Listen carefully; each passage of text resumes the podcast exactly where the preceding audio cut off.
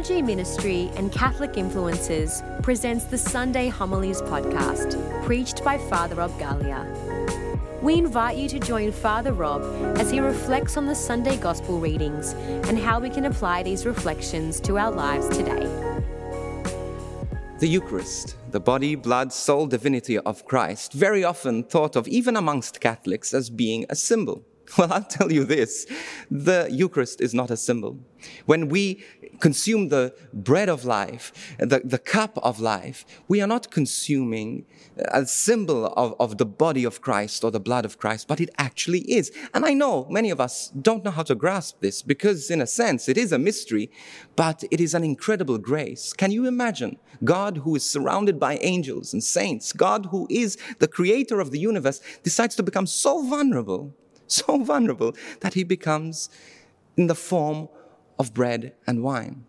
Where we can venerate the body and blood of Christ, we can honor God through the Eucharist, we can also abuse of this. And God, being the silent lamb, being head led to the slaughter, allows us and trusts us with the Eucharist. How crazy is that, that God, who is the creator, allows himself to become so vulnerable. It blows my mind. I don't know about you. But you see, this is the thing, even though you cannot understand it, even though you cannot grasp it, even though some of us find it difficult to believe it, it does not change anything. God's grace is still there. His presence is still there. And all you are invited to do is not to understand it, but to approach, to approach God to approach the Eucharist, to adore the Eucharist, and to receive. You see, because once we receive the Eucharist, we become what we consume. We become the body, blood, and soul divinity of Christ in this world, and in, impossible to do without the Eucharist in our life.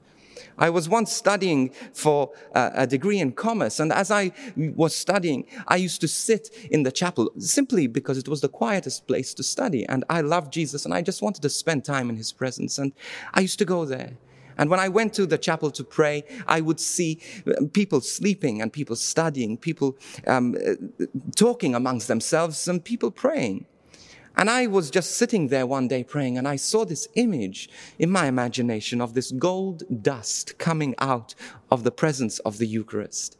Now, the funny thing was that the gold dust filled the room and people were breathing in this gold dust. Those who were sleeping were breathing in the gold dust. Those who were studying were breathing in the gold dust. Those who were praying were breathing in the gold dust. You see, God's presence is not subjective to our presence. The grace is subjective, but His presence isn't. He will change you if you spend time in His presence. So embrace the Eucharist, spend time in the Eucharist, receive the Eucharist, and adore the Eucharist. God is present there for you.